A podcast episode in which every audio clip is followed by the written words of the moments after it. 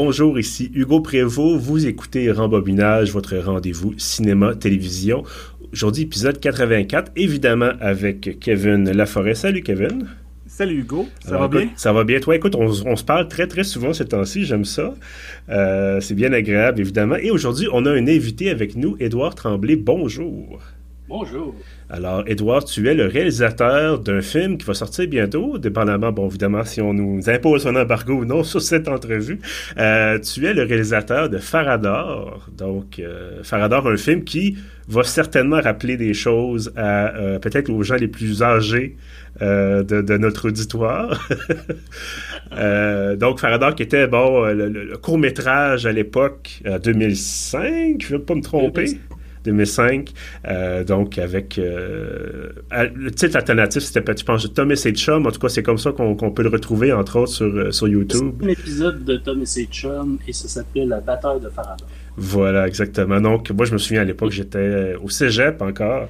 Et c'était le, au club informatique, grand repère des nerds et autres geeks. C'était le, le, une référence, un classique donc, euh, on était très heureux. Je pense qu'Evan et moi, on était très contents de voir qu'il allait avoir finalement un film, une version, pas exactement une version longue, mais en tout cas, il y a un film euh, qui s'inspire très largement, qui reprend des éléments de, la bataille de Faradar euh, dans un long métrage qui sort donc le 21 avril je sais que ça a été un long processus. Il y avait récemment une entrevue, en tout cas quelques mots dans le devoir qui disaient que ça a pris beaucoup de temps à voir, notamment du financement. Euh, mais avant qu'on plonge là-dedans, euh, pour ceux qui connaissent pas ça du tout, est-ce que tu aimerais nous résumer euh, quelques mots, là, ce que c'est Farador exactement? Farador, dans le fond, c'est les aventures d'un groupe d'amis qui jouent une partie de jeu de rôle à la Donjons et Dragons depuis 15 ans. Euh, depuis 18 ans. Euh, ils se sont connus quand ils étaient jeunes, ont commencé une partie, puis on se retrouve 18 ans plus tard. Et là, euh, à un moment donné, il y a la sœur d'un des membres du groupe qui arrive. Et ça, ça crée son lot de problèmes et de péripéties, et dans la vraie vie, et aussi dans l'univers de Farador, parce que des fois, on plonge aussi dans l'univers de leur jeu. ça nous permet de faire des parallèles entre leur vie privée et l'espèce d'univers fantastique qu'ils ont créé et où ils s'échappent de la vie quotidienne. Voilà. Et euh, je pense que c'est un bon timing ces temps-ci parce que le film Donjon Dragon euh, qui est sorti récemment, on enregistre ça au début du mois d'avril, qui est sorti récemment, il y avait eu un film à l'époque euh, on ne parlera pas parce que c'est un peu euh, comme Indiana Jones 4, ça n'a jamais, jamais existé. Euh, est-ce que tu... le 3 de ce, ce film-là? Parce qu'ils en ont fait 3. D'Indiana Jones ou de Donjons et Dragons? Dragon, Donjons et Dragons 1, 2, 3. Et misère, je savais même pas qu'il y avait une suite. bref, est-ce que tu sens que... Je pense que c'est la, la question qu'on aurait pu poser il y a 10 ans, il y a 15 ans est-ce que tu sens que maintenant, c'est bon, après Game of Thrones, après tout ça, après cette espèce d'explosion de la popularité de, l'univers fantastique, euh, l'univers médiéval, est-ce que tu sens que enfin cet univers-là va, aller chercher plus que, comme je l'étais, un geek un peu renfermé sur, sur lui-même dans un local du club informatique du cégep de Bois-de-Boulogne, euh, il y a une quinzaine, une vingtaine d'années presque? Ben, je pense que c'est indéniable que euh, les jeux de rôle, euh, les jeux vidéo, etc., les grandeurs nature, euh, les jeux de cartes Magic, etc., sont rendus de plus en plus mainstream parce qu'il y a de plus en plus de gens qui y adhèrent. par contre, je ne sais pas si c'est exactement pour ça que mon film s'est fait financer, parce que, bon, il s'est fait financer il y a quand même une couple d'années. Mm-hmm. J'imagine que cette ouverture-là a peut-être un lien. le fait qu'il y a une population grandissante qui se définisse comme geek, parce que tu peux être geek de n'importe quoi, de science-fiction, de jeux de rôle, de, n'importe quoi, de n'importe quel Star Wars, Star Trek, etc. Avec des geeks, il y en a de tous les acabits et il y en a beaucoup de jeux de rôle et de donjons et dragons.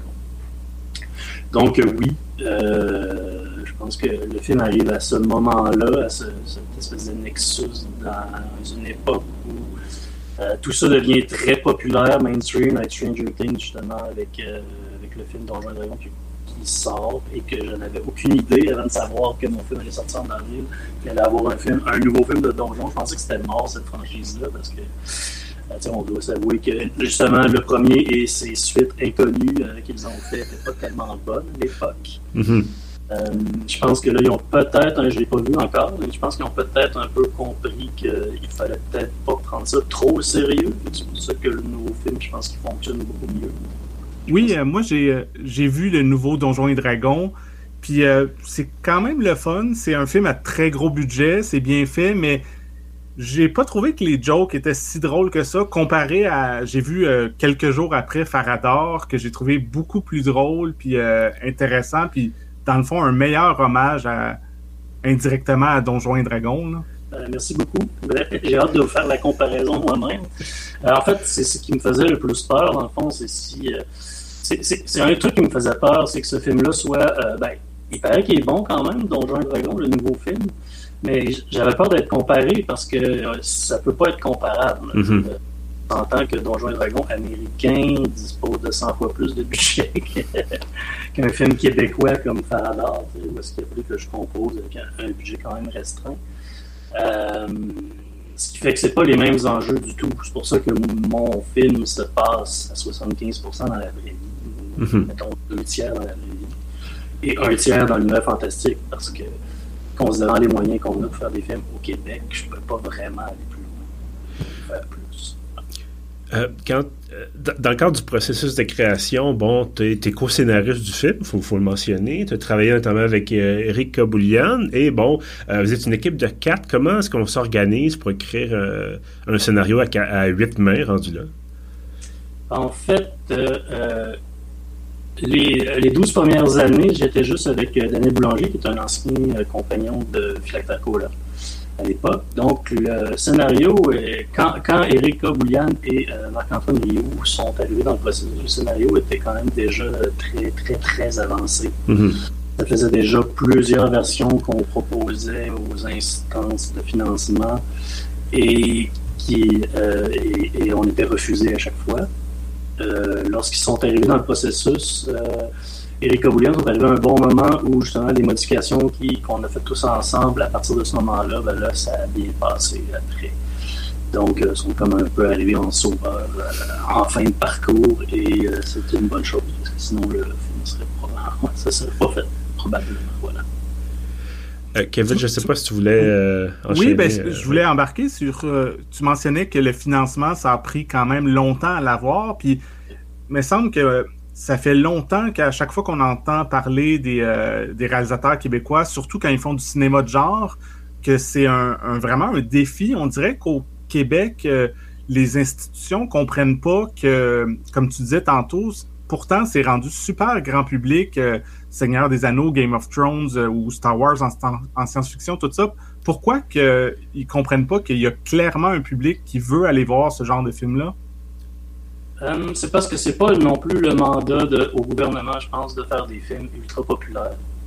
Donc, tout le monde sait que les, films fantastiques, les films de super-héros, ça fonctionne. Au Québec, Canada, le, gouvernement qui finance les films ne sont pas tenus d'être hyper euh, profitables, etc., parce que c'est subventionné par euh, des fonds publics.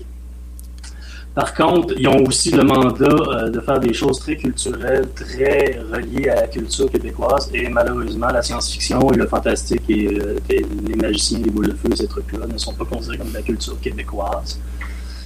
On a, on a quand même une culture fantastique très, très, très développée au Québec. Puis, on a des contes et légendes au Québec. Ça, j'ai jamais compris pourquoi on ne faisait pas plus de films en ce sens. Probablement parce que ceux qui ont été financés dans le passé, des films de loup-garou québécois ou des trucs comme ça, n'ont pas très bien marché. Euh, fait peut-être que les financeurs sont frileux. Mais moi, dans mes refus, j'ai souvent eu la note que ceci ne correspond pas à la réalité québécoise, mettons. Et c'est pour ça qu'on ne peut pas financer le film. Euh, d'ailleurs, j'ai, j'ai pas eu tant de financement que ça. Il y a le Canada qui a embarqué, ce qui fait mhm. qu'on a été obligé d'aller chercher en Europe le reste du financement pour pouvoir faire le film, sinon donc, euh, j'ai, oui, j'ai été financé en fin de parcours, mais j'ai pas eu tout, euh, toutes les sources de financement ici. Mm-hmm. C'est que j'ai fallu que j'aille ailleurs pour pouvoir réussir à faire Et quand, vient le temps de, transposer, parce qu'on on va se dire, bon, à la base, je pense que tous les trois, on a grandi euh, justement avec ces univers fantastiques-là, que ce soit du côté médiéval, bon, science-fiction et tout.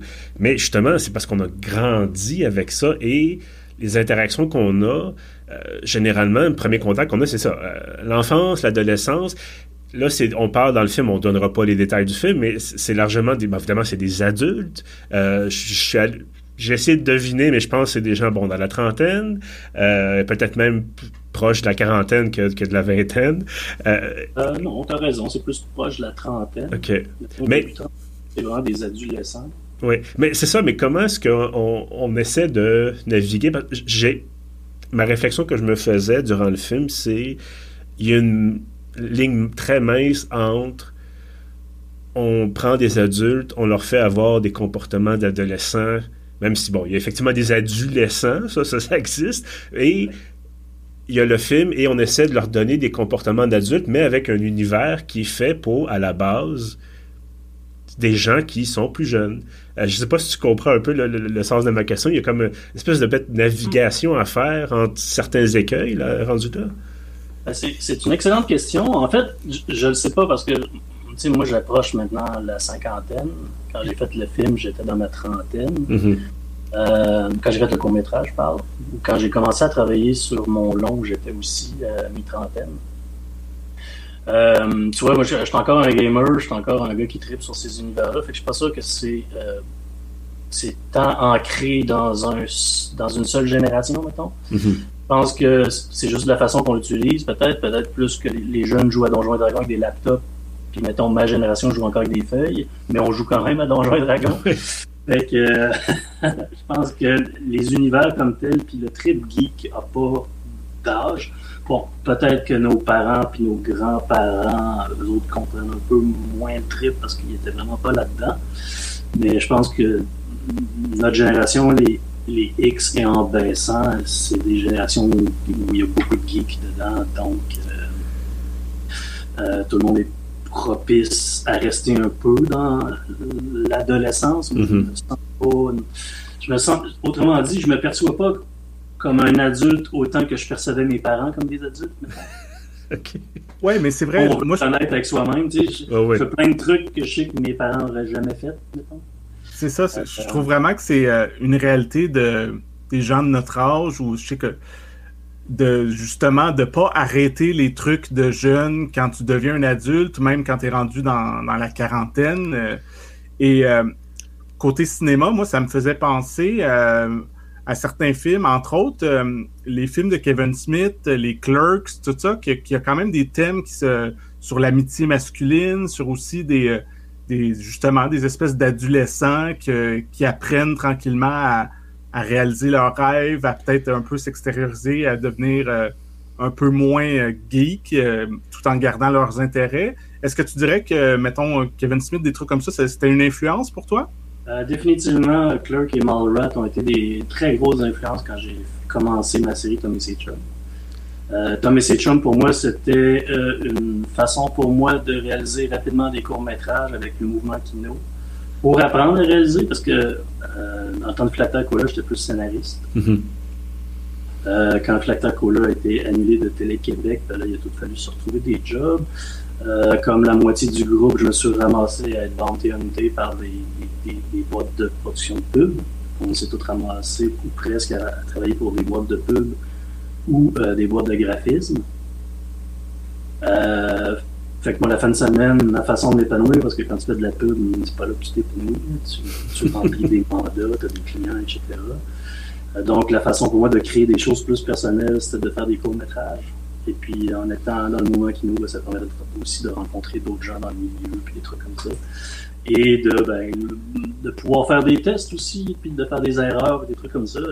Quand je regarde ma série aujourd'hui, euh, euh, je trouve ça vraiment cheap.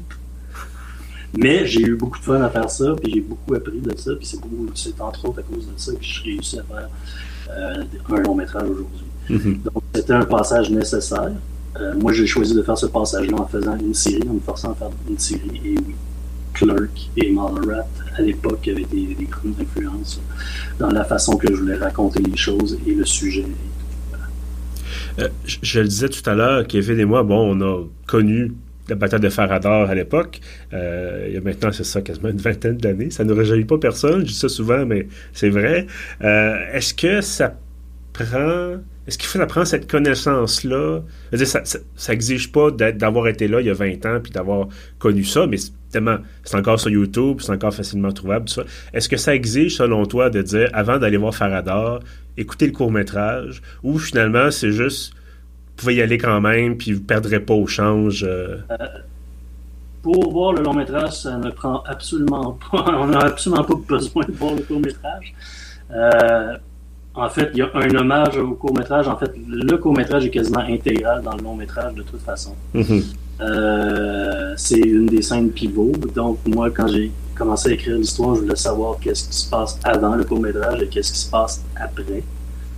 Euh, naturellement, on est 15 ans plus tard. Donc, quand j'ai fait le film, j'ai pas pu prendre les mêmes comédiens, c'est sûr. On n'était pas des comédiens. Euh, donc, puis il a fallu que je rajeunisse un peu. Une, je pouvais pas prendre du monde de mon âge, donc il a fallu que je rajeunisse le cast pour les mettre plus dans la tranche d'âge que je voulais pour le film. Fait que voilà. Donc non, vraiment pas obligé d'avoir vu le cours. En fait, si tu as vu le cours, c'est un petit bonus parce que si tu as aimé le cours, ben euh, tu vas aimer revoir un peu les mêmes scènes pendant 15 minutes dans le film, euh, comme un genre de remake dans le fond. Euh, il y a même des il y a même des dialogues qui sont clairement les mêmes que mm-hmm. dans le cours. Mais pour confirmer qu'on n'a pas besoin de voir le cours, moi, je l'avais vu à l'époque et euh, moi, je, je, me suis beaucoup identifié à Faradar parce que quand j'étais ado, je faisais des jeux de rôle, tout ça, je suis pas mal geek. Mais euh, quand j'ai regardé le film, euh, j'étais avec mon épouse qui, elle, qui je pense, qui a jamais joué à des jeux de rôle, qui connaissait pas le court-métrage, puis vraiment, elle a ri tout le long, elle trouvait, elle aimait vraiment beaucoup personnage de Louis, elle le trouvait vraiment cute puis attachant puis tout ça, puis elle a vraiment embarqué dans le film sans connaître cet univers-là. Donc, je pense pas que je pense que c'est un film qui peut euh, plaire à beaucoup de monde, euh, gars, filles. Là. Oui. C'était un des gros enjeux pour moi pour faire ce film, c'est de le faire de façon assez vulgarisée de, pour l'univers des jeux de rôle, mm -hmm. pour que tout le monde comprenne. Que ce soit euh, monsieur, madame, tout le monde, que ce soit des anciens fans, que ce soit n'importe qui. Je pense que tout le monde connaît un peu le principe, mais pas besoin de le savoir parce que dans le film, euh, je suis pas hyper pointu dans les règlements, je suis pas, j'exagère même des situations pour bien faire comprendre euh, des trucs qui arriveraient pas dans des vraies parties de Donjons et Dragons ou de jeux de rôle parce que justement, euh, qui font, j'ai préféré y aller avec des scènes qui font du sens, mettons, scénaristiquement plutôt que d'y aller dans la pure, pur respect de l'univers, de, de, toute façon, Donjon Dragon, que de toute façon, je, qui est une marque de commerce que j'ai pas le droit d'utiliser dans le film. C'est pour ça qu'on mm -hmm. est dans l'univers de Farador. Donc, les règles peuvent être n'importe quoi puisqu'on est dans un, on est dans un univers inventé. Donc, euh, des fois, je recevais des mails à la suite du court métrage où il y a des gens qui me disaient Ouais, mais là, ça fait pas de sens, ça se peut pas qu'un voleur de niveau 1, un paladin niveau 76, et comme ça. C'est impossible que ça soit arrivé. Ben écoute, c'est oh, oui. un film, de un. Euh, puis de deux, le but du film, c'est de faire rire, puis d'amuser les gens, puis de divertir. Donc, euh, j'ai pas besoin de respecter les règles à 100%. J'ai juste besoin de les respecter assez ou de respecter l'univers assez pour que les gens tripent et qu'ils sentent pas que, euh, que, que, que j'ai du mépris pour le trip. Au contraire, j'ai un grand amour pour les jeux de rôle et des trucs comme ça. Ouais. Mais c'est drôle, moi, je pas rire de ceux qui jouent. Mm -hmm. le, le, but du film, c'était de rire de ce genre d'univers-là, à quel point des fois ça peut être exagéré, puis on peut vraiment, on peut vraiment partir dans tous les sens. Mais, c'est drôle parce que moi, je me serais attendu à ce que certaines compagnies, maintenant Disney, mais à l'époque, euh, Lucasfilm, t'envoie un petit message en disant Ouais, propriété intellectuelle. On veut pas dévoiler de punch, évidemment, mais il y a une référence à un certain univers de science-fiction dans le court-métrage. On le ramène un petit peu dans, dans, dans le long métrage. Euh, Est-ce que tu avais peur de dire si on fait le même gag, euh, on va se faire appeler par Disney ou quelque chose ou, euh... Oui, c'est pour ça que j'ai pas utilisé le, le, le, vrai nom du personnage en question dans mm -hmm. le long métrage. C'est parce que justement, je pense que dans le temps de Lucas Art, il s'en foutait un peu, mais là, Disney, c'est un autre genre de business. Oui. surtout que je fais faire des choses quand même assez répréhensible à ce personnage-là. Euh, donc, euh, euh, je pense pas que Disney serait content de voir un de leurs personnages commettre ces actes-là. Fait que je fais comme un hommage parce que dans le fond, en fait, dans le court-métrage, la série Tom et ses chums, c'est les aventures d'un fan de Star Wars Mhm. qui s'amuse à aller revoir des amis qui ont toutes des tu sais, que ce soit euh, les vampires, les ci, les ça. Ben là, justement, dans l'épisode 7, il arrive dans l'univers des jeux de rôle de, de vieux amis. Donc, euh, ça faisait du sens que son personnage soit celui-là. Mais là, dans un long métrage qui est self-contained, mettons, ben là, ça a failli ne pas, même pas avoir une référence. Fait que j'ai décidé de le garder par respect pour le cours puis pour les, fans du cours.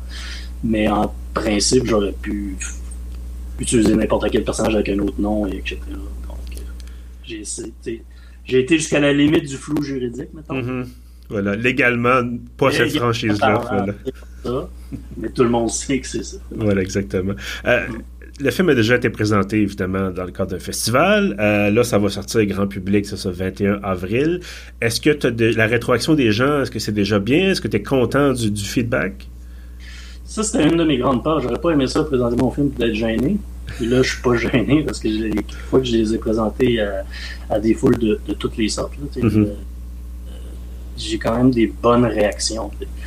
Euh, fait que voilà, tu sais, en, à- en grosse, grosse majorité, j'ai juste des bons commentaires. C'est sûr que là, le film n'est pas sorti grand public. Que j'ai surtout eu des échos des fans puis du monde qui avait aimé de toute façon le cours. Donc, Mhm. euh, puis, ben, au moins, j'ai cette mission-là de remplir. Au moins, les gens qui ont aimé le cours aiment aussi le long. J'aurais pas aimé ça que le monde dise Ouais, c'est pas comme, tu sais, c'est comme une version polie et gouvernementalisée du court-métrage, mais non. Il y a quand même une bonne dose d'iconoclasterie et de, de, euh, de trucs trash qui sont dans le, qui ont, qui ont, que j'ai su remettre dans le long, tout en quand même créant une histoire plus complexe puis plus complète euh, en général avec toute l'histoire. Est-ce que tu dirais tout public, 13 ans et plus? Je sais que la classification ne veut pas dire grand-chose, mais est-ce que tu dirais, Euh, bon... euh, Pour tous, puis non seulement c'est pour tous, mais je pense que c'est un film qui est, qui est hyper propice à voir en gang mhm. euh, au cinéma. Euh, j'a- J'arrête pas de dire le même truc, mais tu sais, si moi je croise quelqu'un dans la rue et il me dit j'ai vu ton film, je l'ai vu euh, quand j'étais dans l'avion. C'est comme, comme vous, vous l'avez vu aussi, sur un lien internet. Oui. C'est pas, mettons, la, la façon, mettons, la façon optimale de voir le trip. Le trip, c'est de le voir au cinéma en gang, en mangeant du popcorn puis en riant. Euh, Quelqu'un qui me dit c'est ça qu'il l'a écouté sur son cellulaire. C'est pas la bonne façon, là.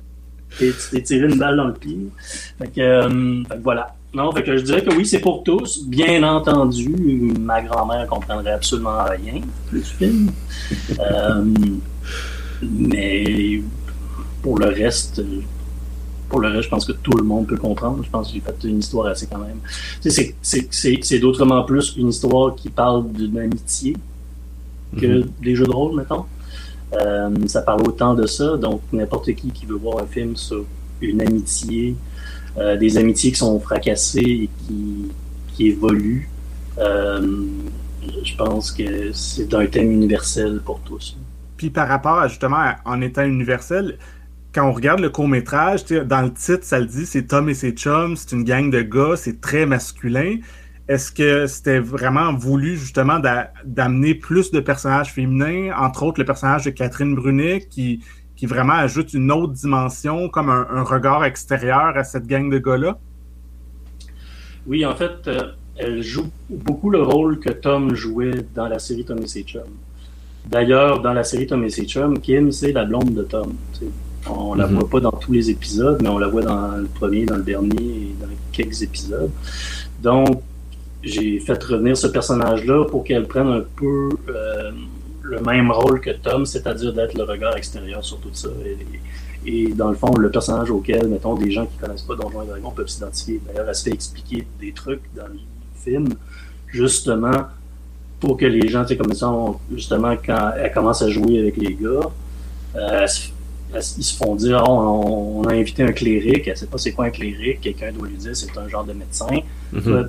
C'est justement une ligne qui sert justement à pour, que tout le monde qui ne connaisse pas l'univers des jeux de rôle comprenne c'est quoi le personnage qui arrive. donc, ce personnage-là est vraiment le regard extérieur et aussi le catalyseur de tous les changements parce que euh, le personnage central de l'histoire, c'est Charles. Charles, il a ses amis. Charles, il a sa sœur. Charles, il est encore ami avec celui qui est parti.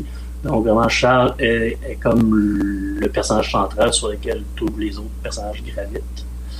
Et sa sœur est très importante dans, dans, cette combinaison-là parce que justement, elle arrive avec un, regard frais là-dessus, puis un regard extérieur qui, qui permet aux gars, qui oblige les gars à se questionner sur leur mode de vie. Et peut-être une dernière question avant de terminer. Euh, puis c'est pas une surprise, on divulgage rien, mais est-ce que toi, tu lirais un roman euh, médiévalo-érotique comme Le Talisman du désir? Ça dépend. Euh, ça dépend de la pochette. la pochette, c'est des magiciens en jackstrap avec des baguettes magiques, je pense pas. mais si c'est à la Game of Thrones plus qu'à la, Fifty Shades of Grey, je pense que je lirais Excellent. Euh, ben, Kevin, je ne sais pas si tu avais peut-être une dernière question euh, avant qu'on termine ça, ou sinon on peut. Euh, voilà, ça peut ben, être aussi. Peut-être on n'a pas beaucoup parlé de. Je pense que c'est important de mentionner, on a parlé beaucoup des les personnages, les mm-hmm. adolescents, tout ça, mais de, de mentionner que c'est vraiment un film quand même à grand déploiement. Vous avez tourné dans des châteaux en France, il y a des armures, des costumes, il y a des monstres encore là, on révélera pas de surprise, mais à la fin, il y a une créature très mémorable, tout ça. Fait que je trouve ça que si, tu peux nous parler un peu justement de tout ce que ça devait être vraiment le fun pour vous de pouvoir euh, avoir plus de budget quand même pour réaliser tous ces trucs-là? Écoute, en fait, ça a été ça a été comme une bénédiction. Pas, je dis pas, j'aurais aimé ça avoir du financement de, de tous les partis canadiens et québécois, mais le fait de ne pas avoir eu une partie du financement nous a obligés à aller voir en Europe. Et ça a été une bénédiction parce que ça nous a obligés. Si le film est, mettons, je dis des chiffres comme ça parce que je suis pas dans la production tout à fait, mais euh, si, mettons, il y a un tiers du budget qui, vient, provient d'Europe, donc il faut qu'il y ait un tiers des effectifs qui proviennent d'Europe du film. Donc c'est pour ça que, mettons, la trame, le mix sonore est fait en Europe. Euh, une partie du tournage a été faite en Europe. Euh, il y a un comédien belge dans le film. Et encore, lorsqu'on est en France, c'est tous des comédiens français. donc, le, fait d'avoir eu du financement en Europe nous a obligés à aller tourner en Europe. Et quelque chose que l'Europe a et que le Québec n'a pas, c'est une grosse culture médiévale. Mm-hmm. Donc, des châteaux, des costumes, toutes sortes de choses. Ils ont accès à ça beaucoup plus facilement que nous parce qu'ils ont vécu cette époque-là, pas, pas nous. Et nous autres, notre seul château qu'on a au Québec, c'est le château Frontenac, puis ça fait pas bien dans l'époque. Euh, fait que nous autres, on est arrivés dans un village en France, en Basse-Normandie, où il y avait deux châteaux, dont un qui était en ruine, puis le maire nous a dit ben, oui, allez tourner dedans, on vous donne la permission, salut, bonsoir. Alors que ça aurait été hyper compliqué au Québec de trouver ce, même genre de décor-là. Il aurait fallu construire, il aurait peut-être fallu faire du blue screen, euh, etc. Donc, tout à l'heure plus vrai, la, taverne médiévale dans le film, c'est un des c'est les catacombes d'un de ces châteaux-là, justement, qu'on a transformé en taverne. Euh, donc oui, mais tu sais, on dirait que c'est un grand déploiement, mais c'est pas tellement un grand déploiement parce qu'on a quand même des budgets restreints. C'est juste que pour les mêmes moyens, ça look beaucoup plus d'aller tourner à l'étranger comme ça parce que justement, à cause que les décors sont vrais, mm-hmm. on n'est pas en studio. Euh, il a juste fallu trouver une équipe là-bas, euh, trouver des comédiens là-bas, etc. Et hop, euh, c'était parfait. Donc, donc c'est ça que ça a permis de faire, d'aller à l'étranger, c'est d'avoir des décors, des, comédiens, des phases, des figurants qu'on n'a pas ici, et donc rajouter un peu plus de la, production de value au film. Excellent. Edouard Tremblay, réalisateur du film et co-scénariste aussi, on va le dire, évidemment, on va le rappeler. donc, réalisateur co-scénariste de Faradar, merci beaucoup d'avoir été avec nous aujourd'hui. Et évidemment, Faradar prend l'affiche le 21 avril. Euh, Kevin, merci évidemment d'avoir été là aussi avec moi pour parler de ce film. Oui, merci Hugo. Merci Edouard euh, d'être venu à l'émission. Ben, merci beaucoup à vous. Et euh, bien évidemment, avant de vous laisser, euh, je vous rappelle que si vous voulez des épisodes de rembobinage euh, en primeur, donc en avance, un mois à l'avance, vous pouvez vous abonner sur Patreon à la tranche de 5 comme je disais, comme je disais à chaque fois depuis maintenant quelques semaines, euh, c'est des films faciles à trouver, c'est des films qui classiques d'habitude. Pour l'instant, c'est tous des classiques. Le plus récent épisode, c'est Pulp Fiction. Donc, si vous voulez avoir accès à tout ça en avance, c'est sur notre Patreon. Sur ça, je vous dis merci et à bientôt.